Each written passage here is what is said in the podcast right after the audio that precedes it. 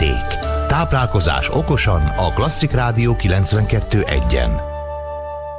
A vonalban Horváth Norbert, gasztrokócs, szervusz, szeretettel köszöntelek. Köszönöm szépen a meghívást. Hát én azt hiszem, hogy muszáj az elején kezdeni. Mivel foglalkozik a gasztrokócs? Egyáltalán hogyan lehet definiálni a tevékenységet?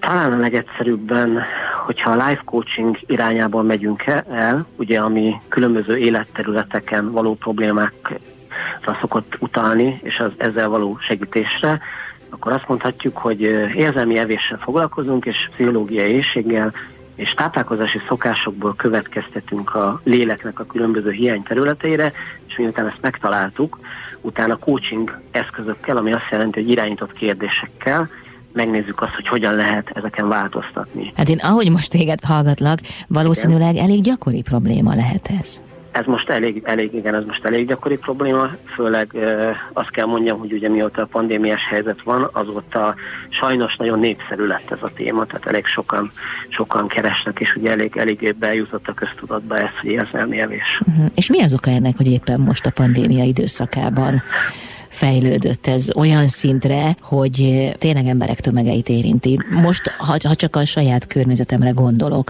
akkor is bőven tudok jó néhány érintettet. Hát azt gondolom, hogy előtte is volt, tehát azt szoktam mondani egyébként, hogy szinte mindenki érzelmi evő, tehát szinte mindenki ugye nem pusztán a fizikai szükségletek kielégítése érdekében táplálkozik, hanem azért sok-sok minden más is befolyásolja őket.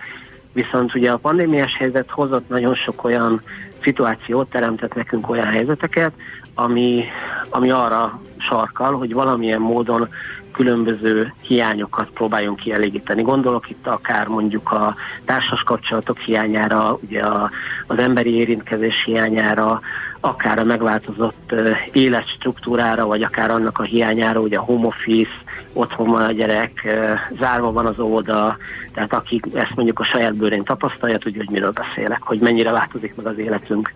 Ételre szükségünk van, ezt nem nagyon lehet vitatni, de a, a fizikai szükségleten túl mi az, amit az étel adhat nekünk? Miről szól az étkezés? Hát alapvetően a fizikai szükségletünktől már nagyon-nagyon eltávolodtunk, azt gondolom, amikor táplálkozásról beszélünk, vagy amikor táplálkozásra gondolunk, ugyanis egyrészt rengeteg olyan külső befolyásoló tényező van, ami, ami sajnos nem pozitív irányban alakítja ugye a táplálkozásunkat, gondolok itt akár a média hatásokra, ugye reklám, különböző reklámokra, ezen túl pedig ugye a rengeteg sok feldolgozatlan érzelem, ami ugye bennünk van, és ami bennünk ott mondjuk azt, hogy forrong, ennek a megoldására, vagy ezeknek a feldolgozására vannak különböző módok. Ugye fel lehet ezeket dolgozni, mondjuk azt, hogy a normális úton, és akkor ez nem azt jelenti, hogy aki nem ezt csinálja, ez nem normális, csak egy kicsit leegyszerűsítő beszélek, tehát fel lehet dolgozni a, a normális úton, hogyha például neked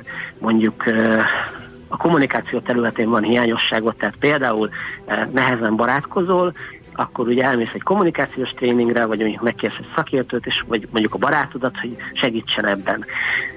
De ugye általában nem ezt a verziót szoktuk választani, ugye különösképpen amikor most mondtam, hogy a pandémia sok ilyen helyzet teremtődött, hanem megkeressük azt, hogy mi a legegyszerűbb módja annak, hogy letompítsuk ezt a fajta hiányérzetet magunkban, és azt szoktam mondani, hogy a legegyszerűbb módja, a leg, legálisabb és a legkevésbé fájdalmas az az étel. Tehát ugye nem válunk alkoholistával, nem leszünk drogosok, nem kezdünk el erőszakoskodni társainkkal, hanem mondjuk eszünk valamit.